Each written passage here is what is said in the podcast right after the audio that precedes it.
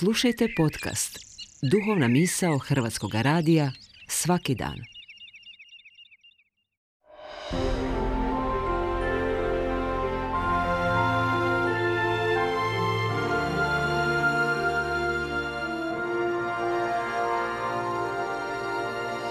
Duhovna misao.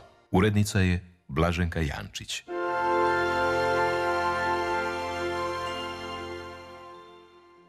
Govori Anto Gavrić, Dominikanac. U evanđelju se često govori o vinogradu. Vinograd treba obrađivati, traži se zajednički rad, to jest da se svi uključe. A onda sam Isus u Ivanovu evanđelju govori da je on trs, a mi smo loze. Ako smo povezani s njim, donosimo dobre plodove. Trs je i crkva, povezana s trsom koji je Krist. Stoga se i postavlja pitanje koji je naš doprinos radu u vinogradu. Isus dodatno zbunjuje govoreći da oni koji najbolje rade u vinogradu su carinici i prostitutke, oni koji se obično stavljaju na zadnje mjesto ili koji su isključeni iz vinograda. Dakle, u vinogradu koji je naša crkva, tko su oni koji nisu najgrlatiji i najvidljiviji, a koji najbolje sudjeluju u vinogradu gospodnjem? Tko su u našemu svijetu oni koji su najneugledniji, koji su isključeni, a ipak imaju najveće srce? Nemojmo misliti da Isus uzdiže prostituciju kao takvu, niti osuđuje ljude za koje se kaže da su dobri kao takvi. Ne hvali se bludnice kao takve, niti se osuđuje kreposne ljude po sebi. Isus samo želi da shvatimo da svaka od tih situacija ne zaslužuju nužno i sustavno hrpu osuđivanja ili pohvala koje ljudi uobičajeno daju i donose, te da čak u Božjim očima sud može biti obrnut jer Bog ne igra našu igru etiketiranja, etikete koje tako jednostavno i zauvijek lijepimo drugima, a te etikete priječe da ih sve prosuđujemo jednako. Bog vidi iznad svih privida i način na koji razvrstavamo osobe nije Božji način. To se jednostavno može provjeriti, prisjetimo se da su Isusove izjave o bludnicama u savršenoj logici s drugim evanđelskim odlomcima, koji također daju zbunjujuću prednost svima onima koje bismo najradije otkazali, isključili i odbacili. Radnici 11. ure, rasipni sin, Samarijanka, javna grešnica, dobri razbojnik Marija Magdalena. Za sve njih povlašten je ulaz u srce Božje. Obraćenje je potrebno svima, ne samo carinicima i bludnicama, nego i vjerskim starješinama i praktičnim vjernicima.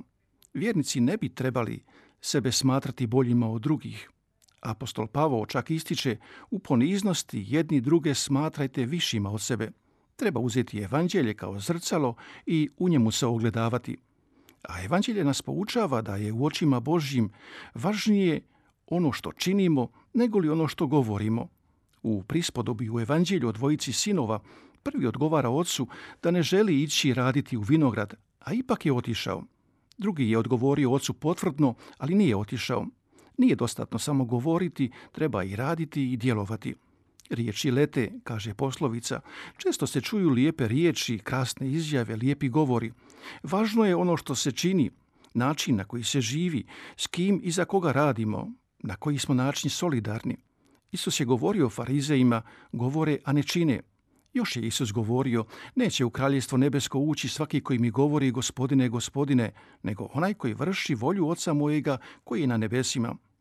Sveti Pavao u poslanici Filipljanima posjeća da pripadamo Kristu i u toj pripadnosti potiče na zajednički rad u vinogradu, u slozi, jedinstvu i međusobnoj ljubavi, ohrabrujući jedni druge, tješeći, suosjećajući jedni prema drugima – biti skromni i misliti prije na druge nego na sebe same.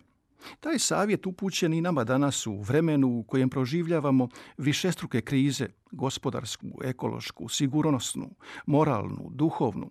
Treba širiti iskustvo solidarnosti i bratstva. Vinograd je prije svega naša zajednica, bila to župna, crkvena, domovinska, koje treba zajedništvo. Solidarnost treba iskusiti na svim razinama, Gospodnji vinograd treba donositi plodove svim stanovnicima zemlje. Ti plodovi mogu biti materijalni u konkretnoj stvarnoj solidarnosti, ali i plodovi kao što su radost, vjera, ljubav, plodovi duha koji su potrebni našemu vremenu.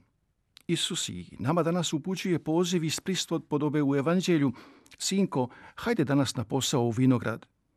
Naš odgovor neka bude iskreni da, zajedno, solidarno i bratski – ucijepljeni u Krista, pravi trs, neka se po nama šire loze djelatne ljubavi, pravde, istine, pomirenja i mira.